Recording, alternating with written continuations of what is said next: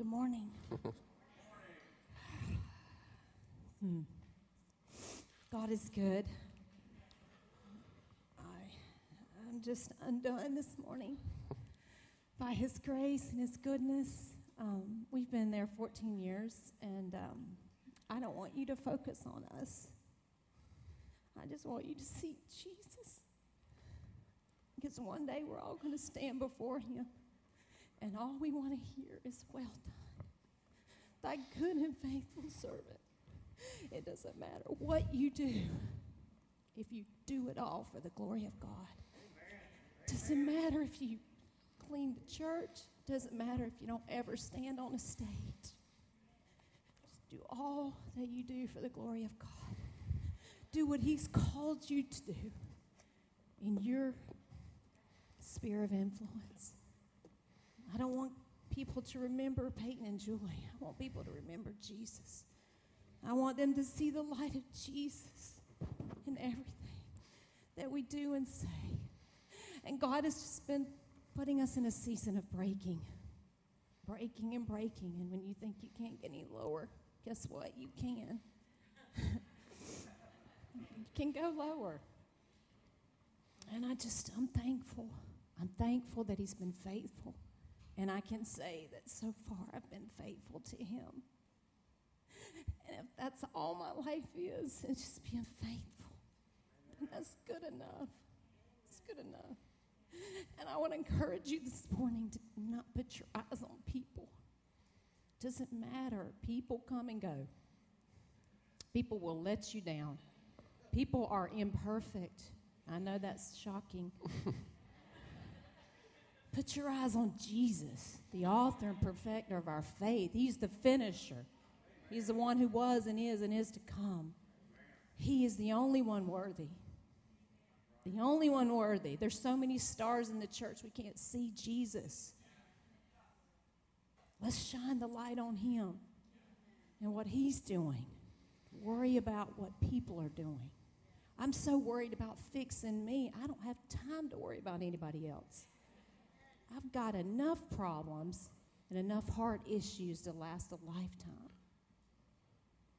And I encourage you this morning there is a shift. There is a shift. There's a shift in the earth, there's a shift in the body, but there's a shift in our hearts that has to happen. When, the, when God does fill this altar with people getting healed, are you ready? Are you ready to handle the harvest? Because this, this is what has to be ready. It's your heart and my heart before the Lord. We won't have to worry about filling seats if we focus on Jesus. We don't have to worry about it. If we're about the Father's business, He's going to take care of everything else. So I encourage you this morning if you see a need that in this church, fill it if you can. Do what you can do where you're at. God will exalt you in due time in due time. And I just, I just want to say that as this shift comes, we focus so much. God is going to give us strategies to reach the youth.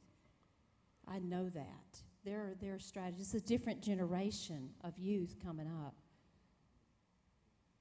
But the shift is going to be spiritual. And it is happening. It is happening, as the guy from spoke about. So I just, I just want to bless you this morning. I just want to bless you and say that I have lived in the goodness of God. I have lived in the goodness of God. And I just want to encourage you no matter what it looks like in this world, we are living in the goodness of God.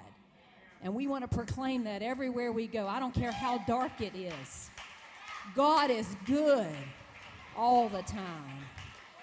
Amen. You're not gonna. Okay. That was off script, but I'm all good.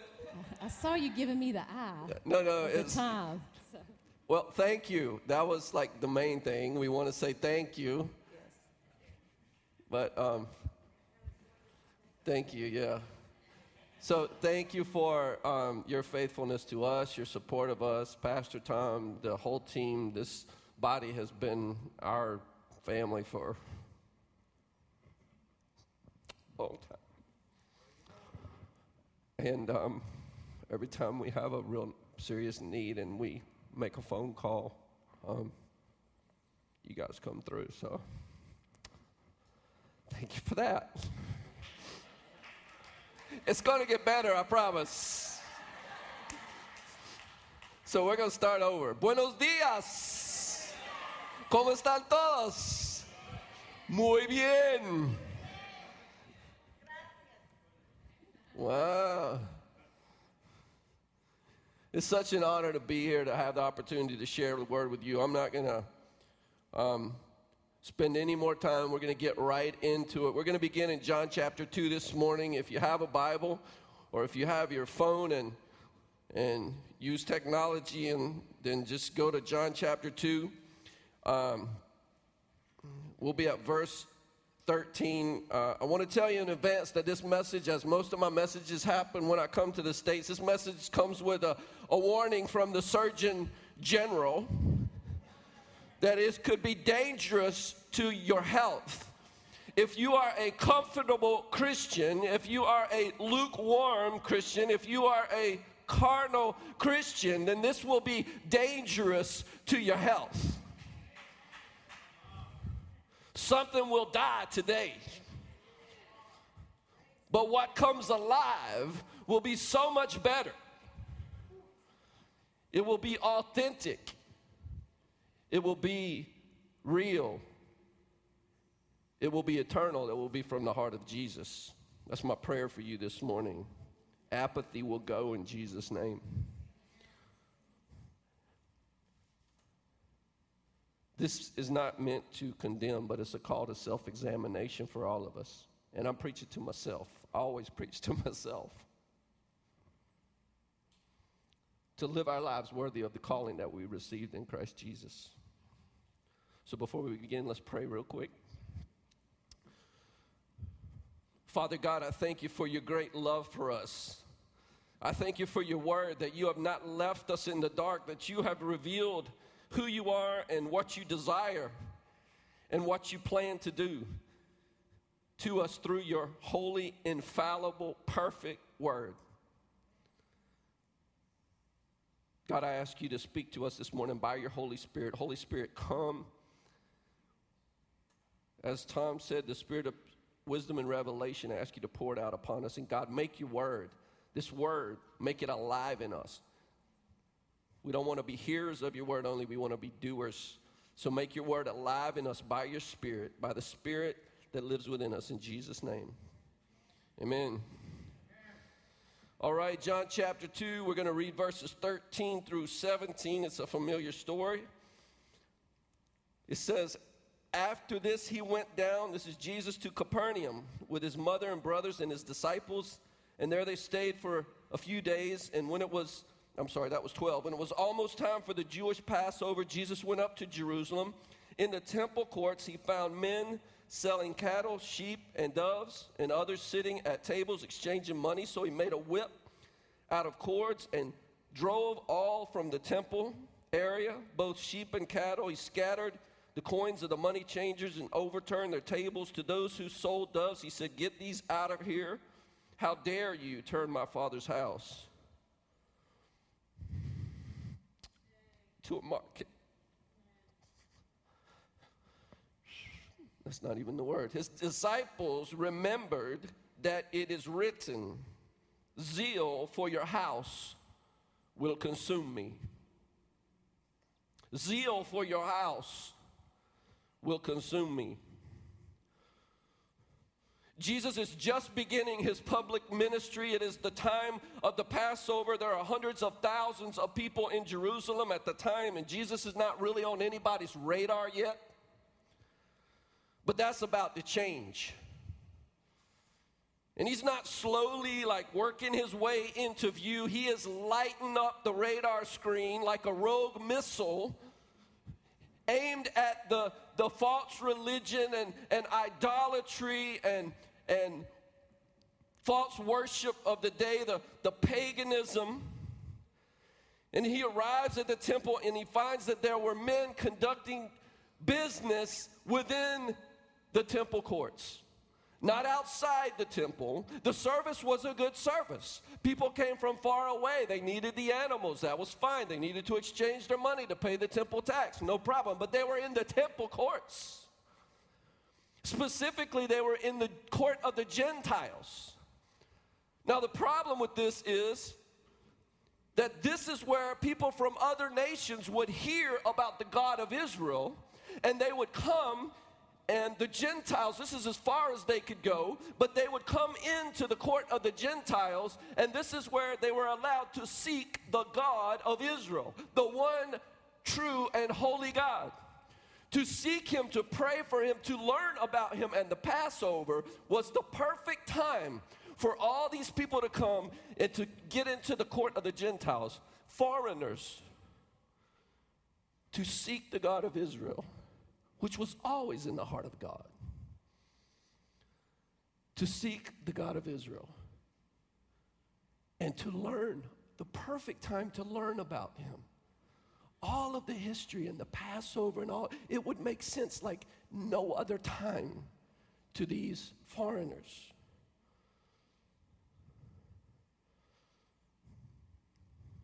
But these, these men were in the, this area and they were crowding it out and they were conducting business in there.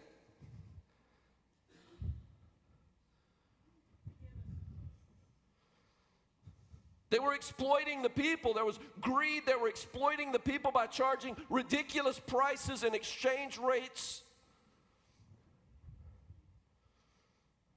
And the religious leaders, the people that God had held responsible to, to, to care for the temple and to, to, to take care of the worship of God, they were not only allowing it, approving it, but even many believe participating in it.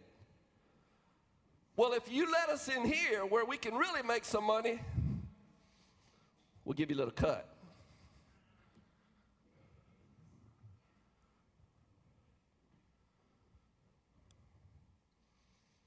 We don't know if it was a slow drift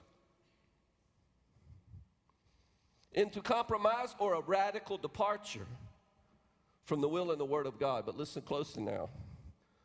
Jesus saw how the idolatry and greed and worldliness worldliness of the surrounding culture somebody worldliness of the surrounding culture had actually invaded the sacred space that God had designated for people to seek Him and pray to Him and worship Him and find Him. Jesus was not going to allow that to continue. He couldn't. Why?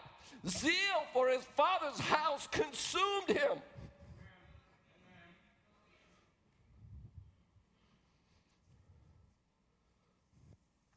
So, in his righteous anger,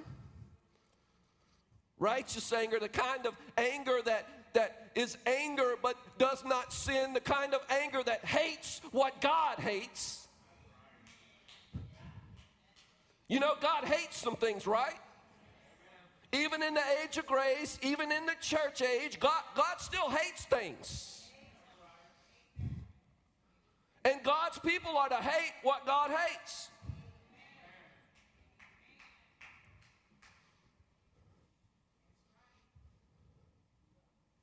He made a whip.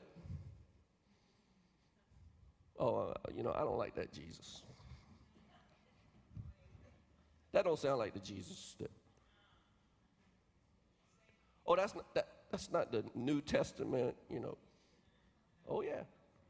He made a whip of cards. Now, I do agree that it was for the animals, not for the people. That's my to drive the animals out. All he had to do was speak to the people.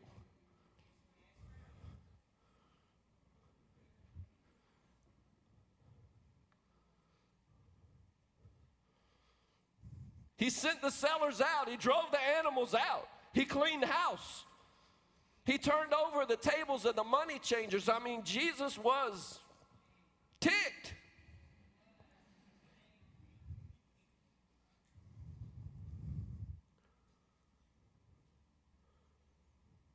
My father's house will not be a market.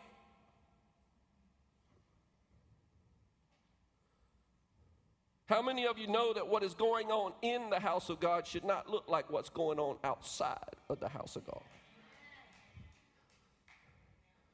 How many of you know this morning that what's going out on outside the temple of God, the temple of God should not look anything like what's going on inside the temple of God?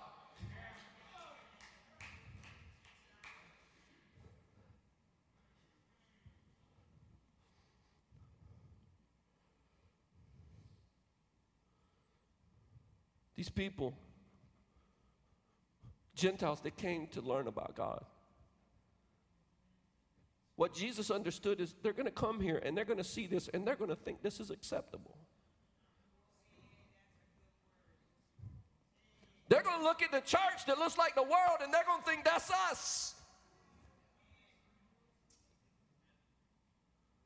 This is going somewhere.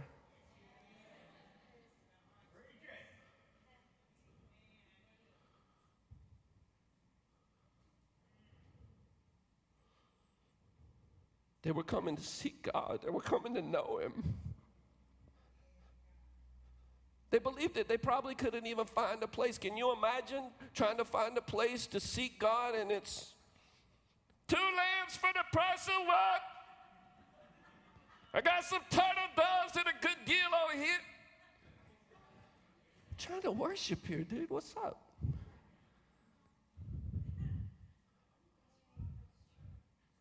Oh, well, I mean, this don't work. This ain't working for me. I'm out. It's too crowded in here. All these animals. My words cannot do justice to the intensity of this scene. I still don't understand. There's something miraculous, supernatural going on. He should have been arrested. I'm talking about Jesus.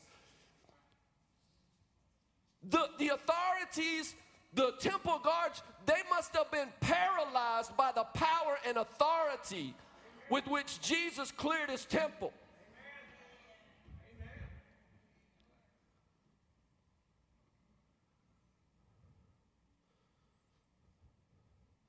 In verse 17, the, te- the word tells us that the disciples, they, now they barely knew him at this point. I think they might have like a couple weeks hanging out with Jesus. I mean, you don't know anybody in two weeks, right?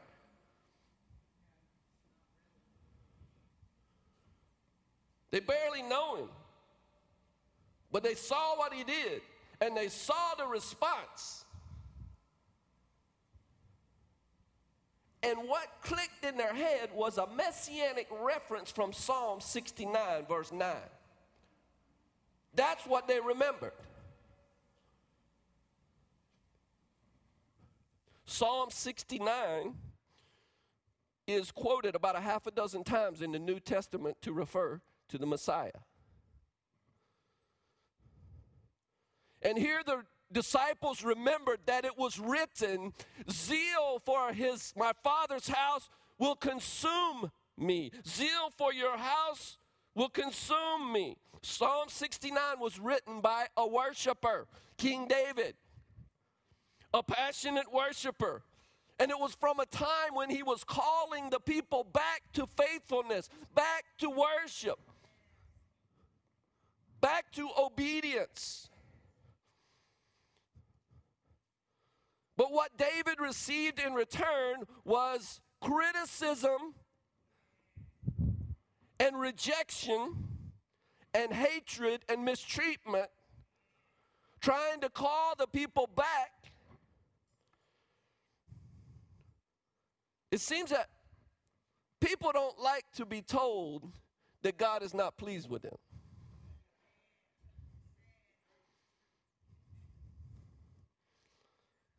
That they're wrong.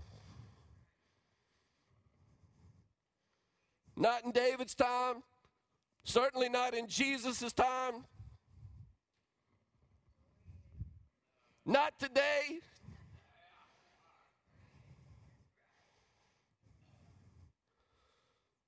But zeal for the Father's house consumes me.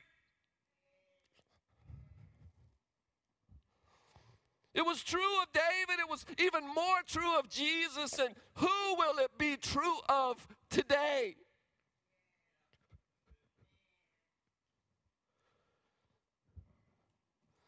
The King James Version says, Zeal for thine house hath eaten me up.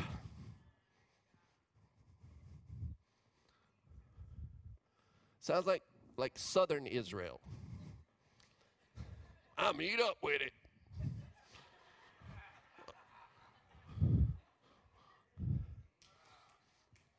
Definitely southern Israel. The Greek word for zeal here actually refers to heat, like boiling water. Boiling up. It was a, a heated emotion, a burning passion that was consuming. Our God is an all consuming fire.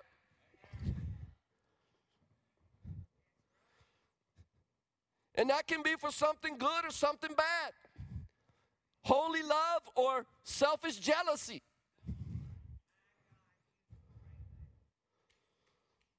And zeal is not a single affection, but an intensity of all the affections.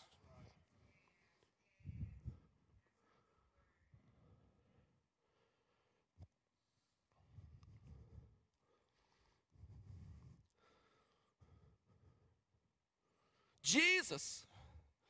His zeal was an all consuming passion for the glory of God, for the glory of his Father. It was an uncompromising commitment to the truth.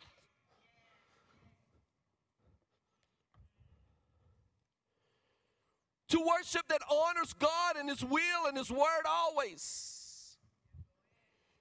Jesus was consumed with holy and zealous love for his Father.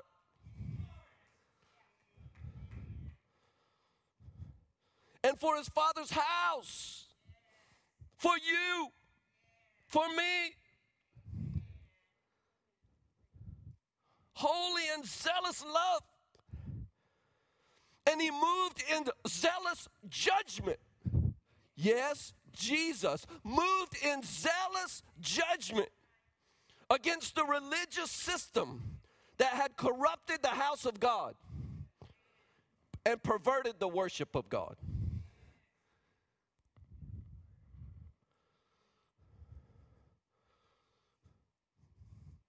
We're not going to read it for time, but when the religious leaders asked Jesus to prove with a sign that he had authority to do what he did, it's always funny looking back, but I mean, we got 2020 vision and they were blind leading the blind. Jesus shared the gospel. Now, it was in veiled language. They didn't understand it, probably just ticked them off even more. But later, after his death and resurrection, the disciples recalled that was the gospel. Jesus preached the gospel. I'm going to clear the house. I'm going to preach the gospel.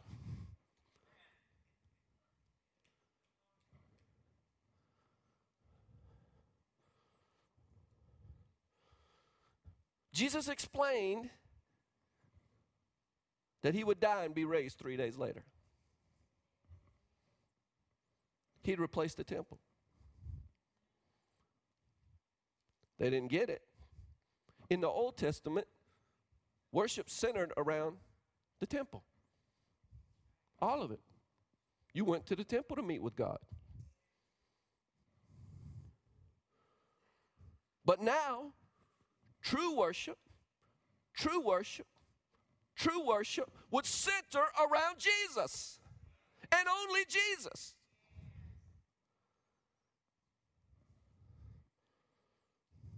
Through his death and resurrection, Jesus would fulfill the purpose of the temple. He would become the perfect and final sacrifice for sins. He would become the place where people come for atonement, for forgiveness, for salvation, the place where people come to meet with God to be reconciled and united with God by grace through faith in Jesus Christ, the gospel. Every true believer would be filled with the very presence of God. As Tom said, the same Spirit that raised Jesus from the dead would come to live inside of every believer. That still blows my mind.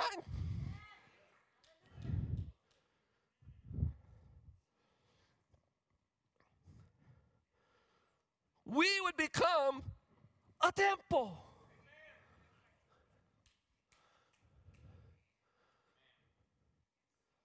The temple was beautiful to Jesus. His father had designed it to a T. Direct from the heart of God. Everything about it to point to his son, to point to Jesus. Jesus looked at the temple, it was beautiful. He cleaned it out, it was more beautiful. But then he said, I'm going to replace it. That points to me.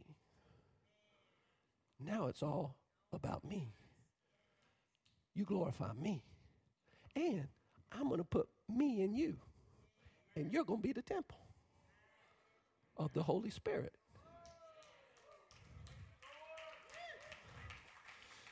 Sometimes I don't feel like a temple. Feel like an outhouse. Anybody feel like an outhouse? Not today.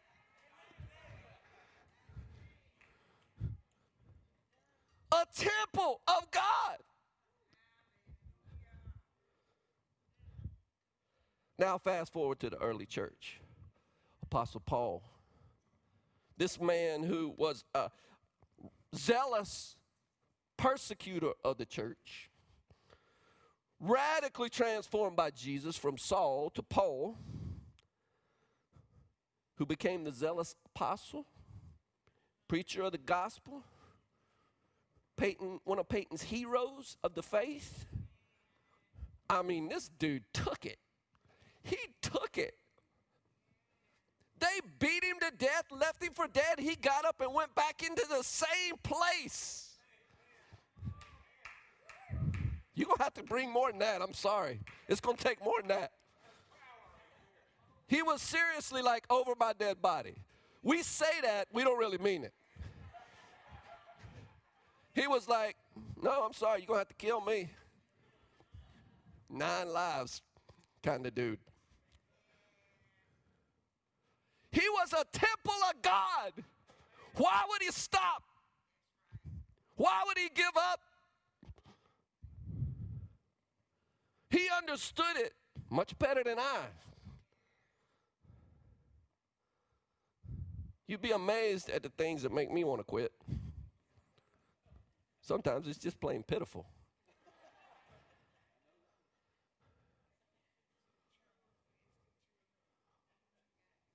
But the Spirit of God won't leave me alone. Knocking on the door.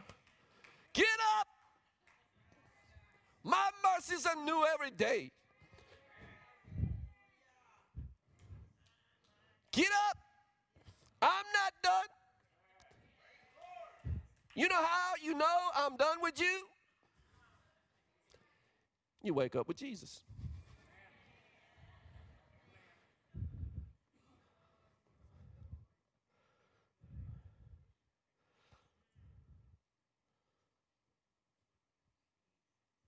Paul, his words from the heart of God challenge us with zeal, to be consumed with zeal for the Father's house. He tells us in Romans that the Jews were zealous, but ze- their zeal was not based on knowledge, it wasn't based on the truth. Paul also, he had been zealous for God, but he said it wasn't based on knowledge. I persecuted the church. I was an idiot.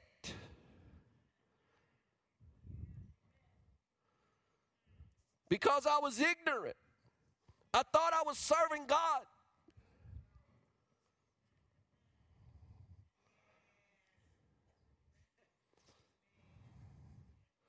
In the fourth chapter of his letter to the Galatians, Paul was warning these Christians against a group of zealous legalists. They were, he said, they're trying to draw you to be zealous for them, which is for no good. Zeal, zeal is a great thing, if, but if it's got to be for good.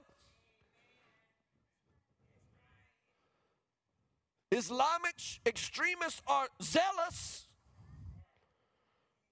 but for no good.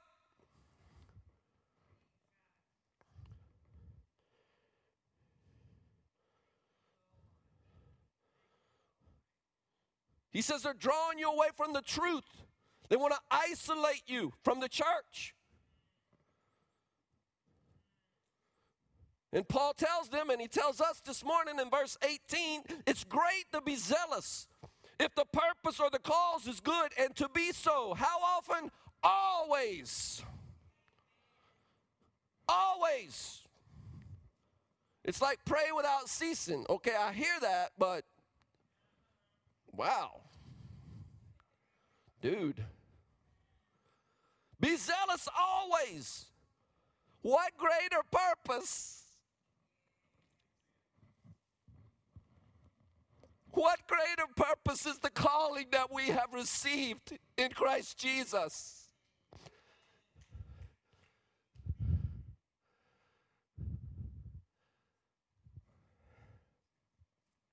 What greater cause is the cause of Christ? The declaration of the good news of the love and grace of God expressed in Christ. The salvation that He purchased and He offers to all men. Our commitment not only to declare the truth of God, but to live it, to stand for it. The only truth that saves, the only truth that heals, the only truth that delivers, the only truth that brings life. Real life, eternal life. The only truth that honors and pleases God. The only truth that transforms lives and relationships and marriages and families and communities and nations.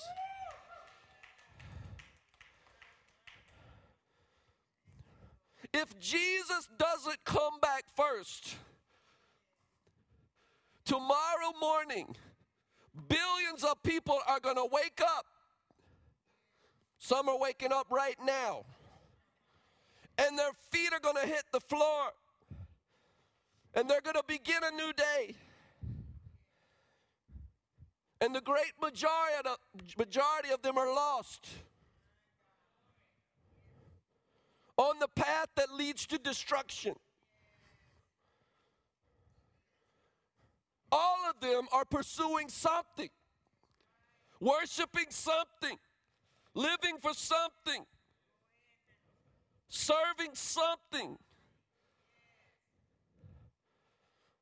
And many of them are zealous about it,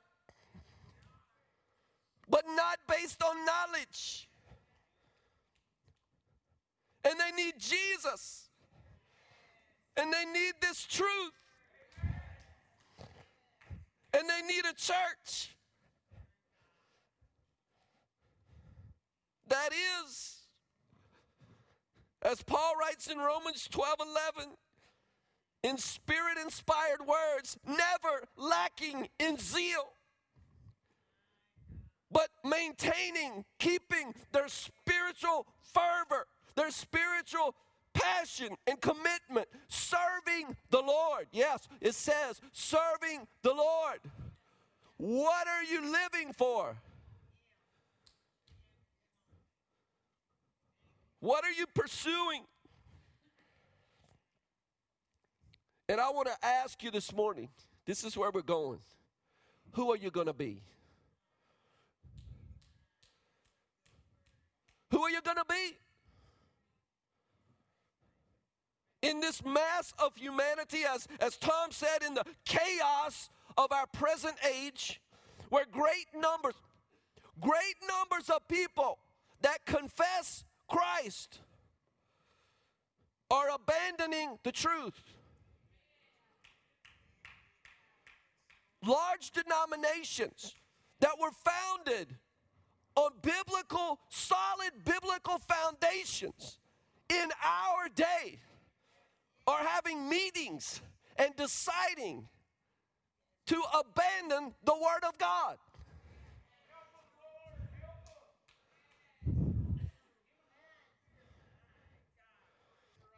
And it's not just here, it's all over the world.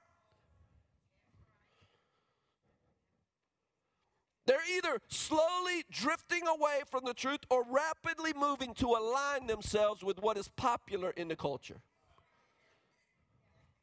That's what it is. We don't want to be offensive. We don't want, we, we, we're going to line ourselves up. You guys make the decisions, we'll line up with that. The plumb line, you weren't in the prayer room this morning, you don't know what I'm saying. The plumb line, the plumb line is right here. You line yourself up with this.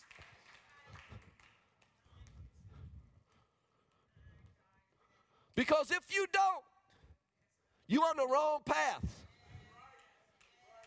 There's only two life, destruction. Narrow, wide. Few, majority.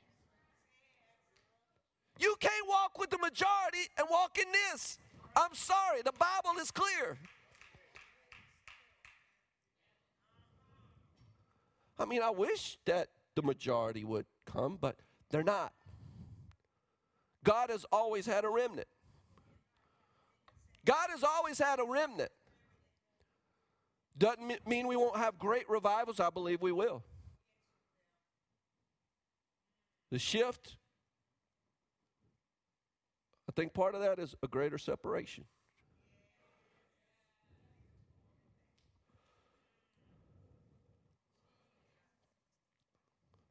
You going to be?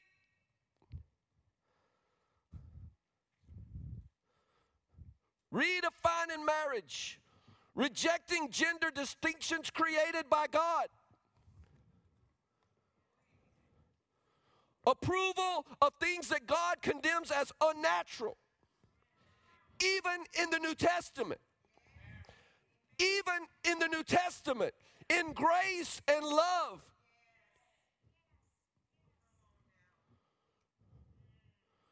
And listen, we need to be careful because probably some of your reactions is, oh, here we go. We need to be careful that we're not condemning one list of sins and approving of another.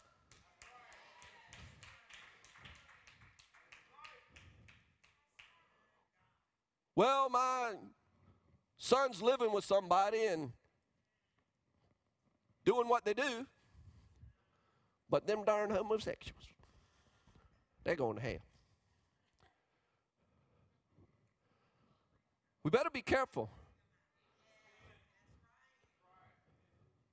The list is not just immoral, it's greedy, it's lust, it's gossip, it's people who divide, create factions.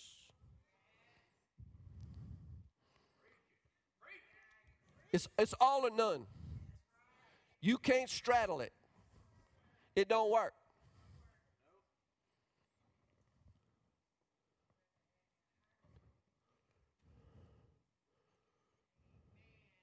We need to be careful. Because when we do that, when we pick a list and we make a big deal out of one group, but we minimize the sins of another group, we deserve the criticism we get. And based on that, nobody should follow Jesus. They're not going to come.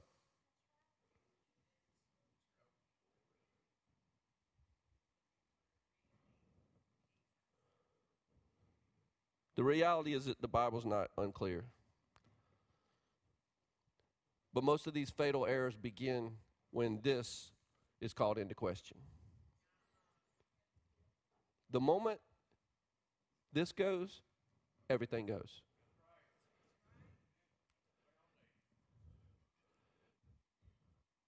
This is not Golden Corral. This is not Golden Corral. You don't get to come and pick what you like and leave the rest.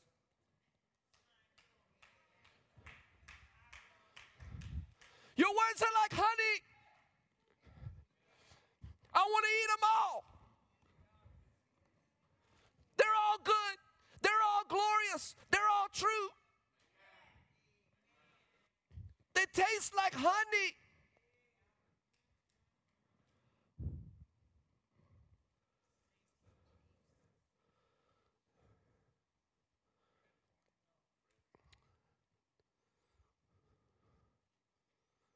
When scripture is questioned or outright denied by people that call themselves Christians, they claim to know him, but by their actions they deny him. By their lifestyles they deny him. When this word ceases to be the word of God and you approach it like a buffet, you have no solid ground.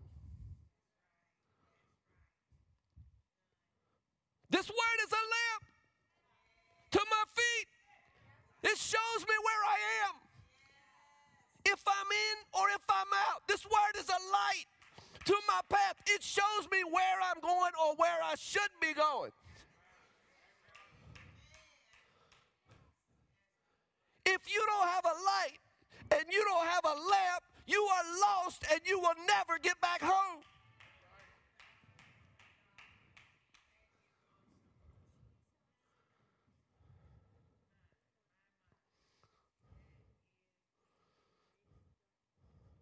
This is what we're facing. We're going to face it more and more. The fork is in the road. I'm telling you, the fork is in the road, and you will decide. Every one of you will decide. Possibly at great cost. It might not be that far away. Possibly at great cost, you will decide who you're going to be. Will you be consumed with zeal for the Father's house, or will you go with the flow and join the majority? Comfort, this is important. Comfort and apathy and lukewarmness, this is why it's dangerous. It will never stand up to the pressure. Never. The undertow that will pull you away from the truth is so strong coming from this culture. So the wave of what we're seeing is so strong.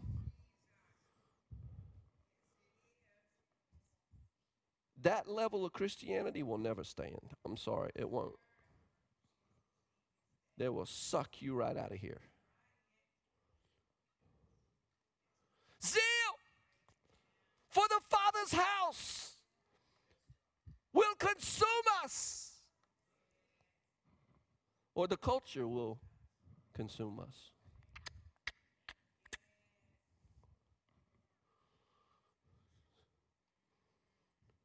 Does anybody know what I'm saying this morning?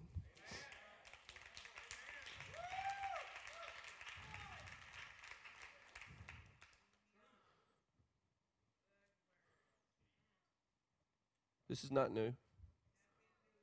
Shouldn't surprise us. Bible's clear what's going on, where it's going. Okay, this ain't no. This is not a. Uh, uh, this. Do not receive fear in Jesus' name. For God has not given us a spirit of fear, but a spirit of power and love and a sound mind. Greater is He that is in the temple than He that is in the world. Don't be discouraged by what you see. God has always had a remnant. Is it sad to see great parts of the church walk into these things? Yes. Does it hurt? Yes. It hurts God. It hurts me. It should hurt you. If you love what God loves and you hate what God hates and you have zeal for the Father's house, it should break your heart but it should not stop you. In fact, it should inspire you. Because, as you've heard me say this a bunch of times, as the world grows worse and worse, the church must grow better and better.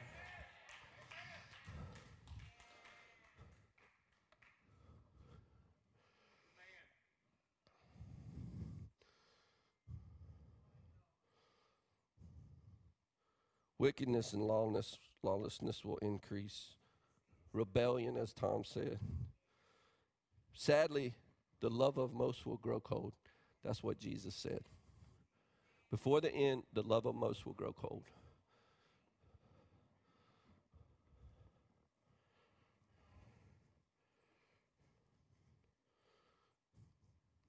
And this is what is happening.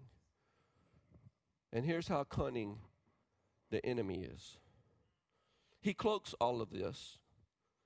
And you're going to experience more of this too. You stand with God, you stand with His Word.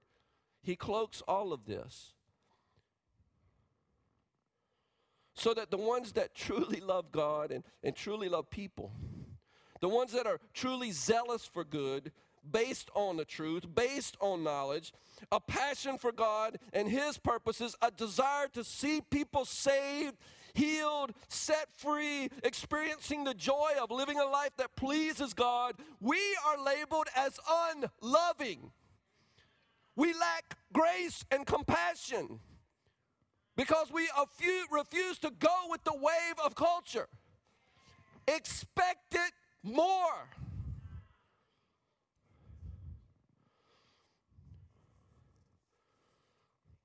While those that are zealous to please people and not please God, zealous to fit in with the culture at large, whose zeal is not based on truth, they decided that they know better than God and so reject this truth. They are blind, leading the blind into a pit.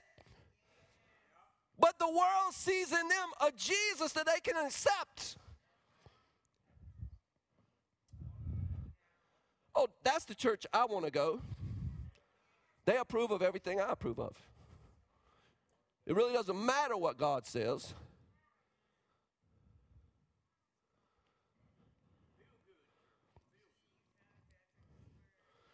Here's the interesting thing the Jesus that cleared the temple, he wouldn't be allowed to preach in their churches.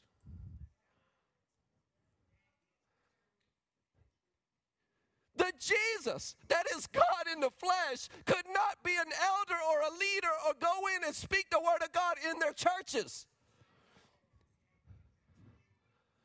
That is incredible.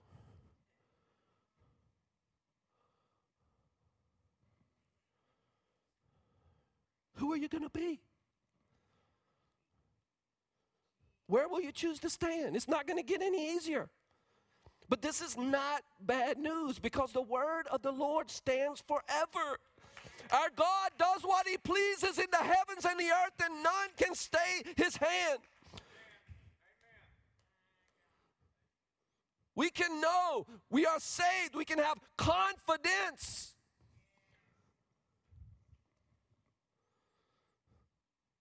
We can move forward in faith and zeal for our Father's house.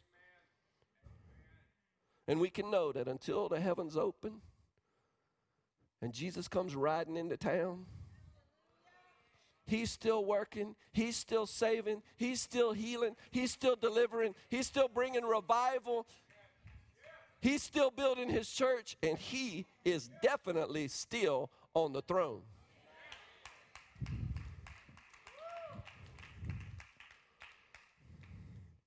We just need to be prepared. And we need to be sure where we're going to stand.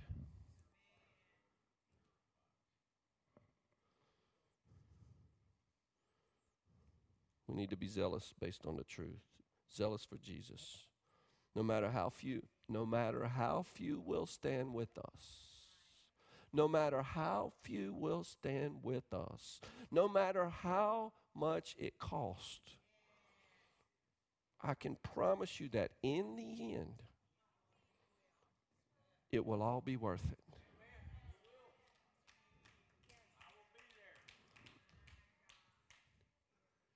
You might not have any friends and family left when it's all said and done on this earth, but you will have a family that you cannot imagine, and a father and a brother that will make it all worth it. And that'll be and that'll be forever.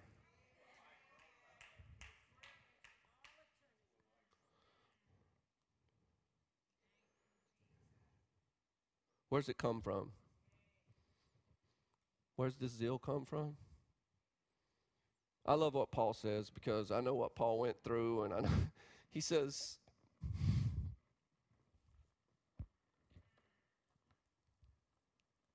he says, the love of Christ compels us.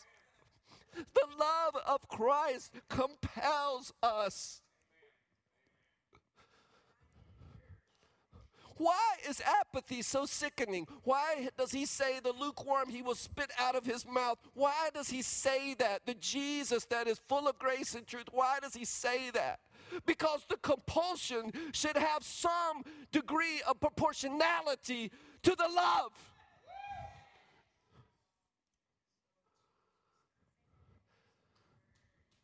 The compulsion that we have should in some way be in proportion to the love that we receive through Christ.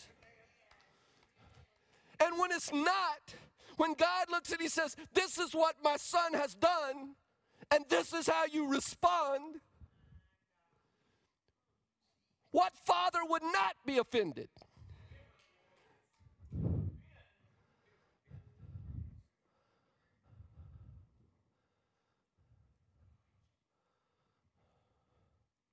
His love compels us.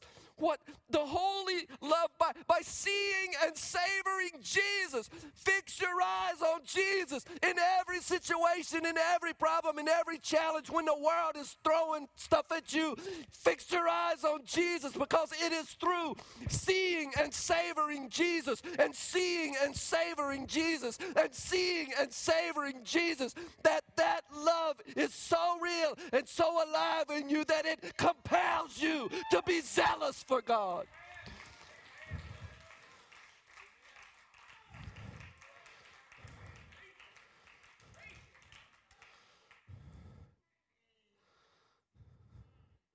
Paul says, because we're convinced. There's your faith. We're convinced. World can say what they want, they can do what they want, whatever. I tell you what, we are convinced that one died for all. We are convinced that God so loved the world that he sent his only son that whoever believes in him should not perish but have eternal life. We are convinced that Jesus died and three days later he rose again for our salvation, for new life, abundant life, eternal life. We're convinced.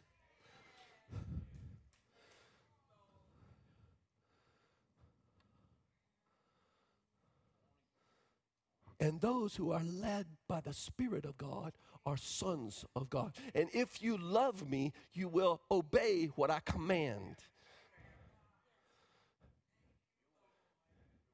You can't receive me because my words have no place in you. Well, I want you to know, Jesus, this morning, that this word, it has a place in me. Every single dot and tittle has a place in me. It doesn't make me special. It doesn't make me perfect. It doesn't. It's by grace. But I will not abandon this word.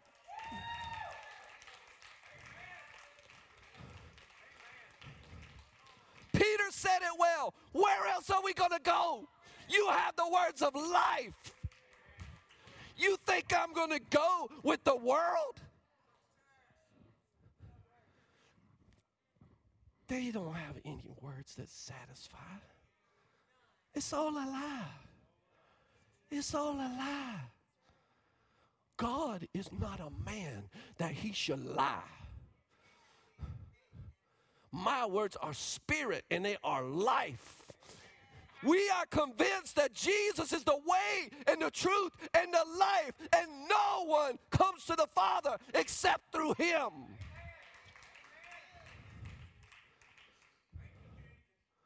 And his, his love compels us.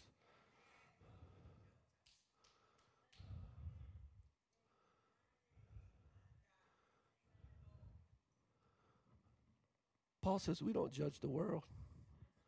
They're lost. We shouldn't expect them to do anything here. Until they know Jesus, what reason would they have? I mean, all that false morality and all that junk, it, it doesn't mean anything. You come to Jesus and all this becomes alive. Okay?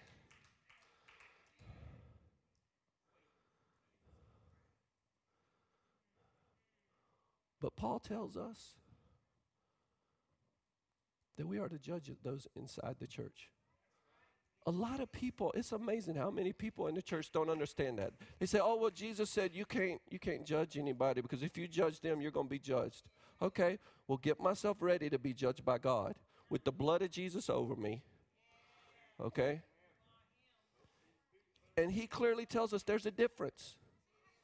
And if I confess Christ, then I am expected to reflect Christ and to live according to his word. Not perfectly, a lifestyle of repentance, grace, compassion for others, but I will tell you that you will have to make a judgment. It's unavoidable. When the, when the fork is there on any issue, you will make a judgment. And it's okay to look at that group, yes, that group, and say, I'm sorry, but they're not going with the Word of God. I'm not going with them.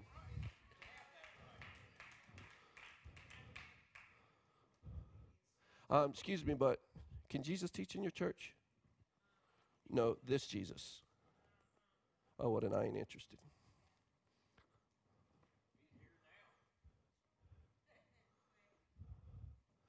We're over time, but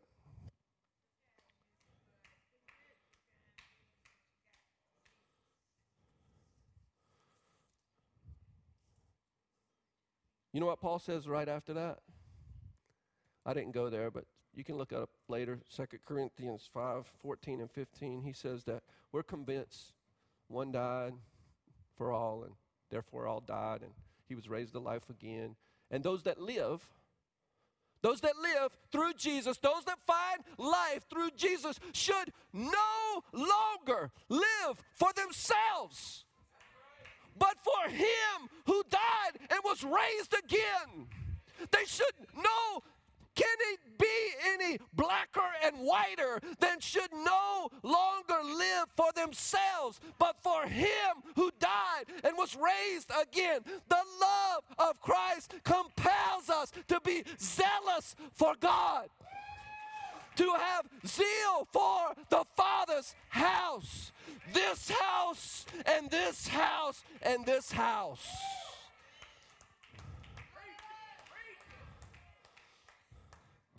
God, I ask you in the name of Jesus. God, I ask you to pour out zeal in the house right now, God, by your Holy Spirit that lives within us. Fill your temples with zeal for the Father's house. And where there are things in our lives that are perverting worship and we are receiving less than the best that you have for us, God, I pray in Jesus' name that you clear the temple today. In Jesus' name. You, you cast it all out in the name of Jesus. And if you need a whip, grab it and go to work in Jesus' name.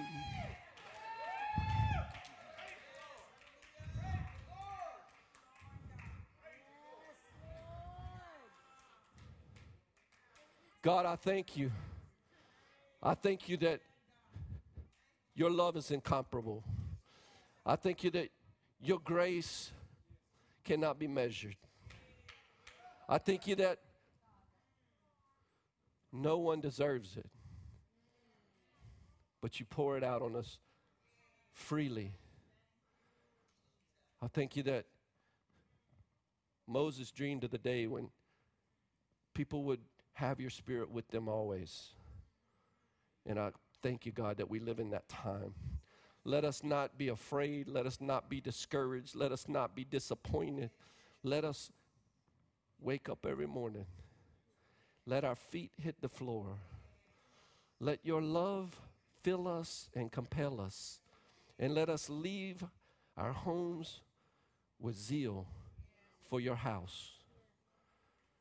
And let us make sure that we have influence in the culture more than the culture has influence on us. Let your church rise up and walk in your truth and be your salt and your light and your love. In Jesus' name, amen.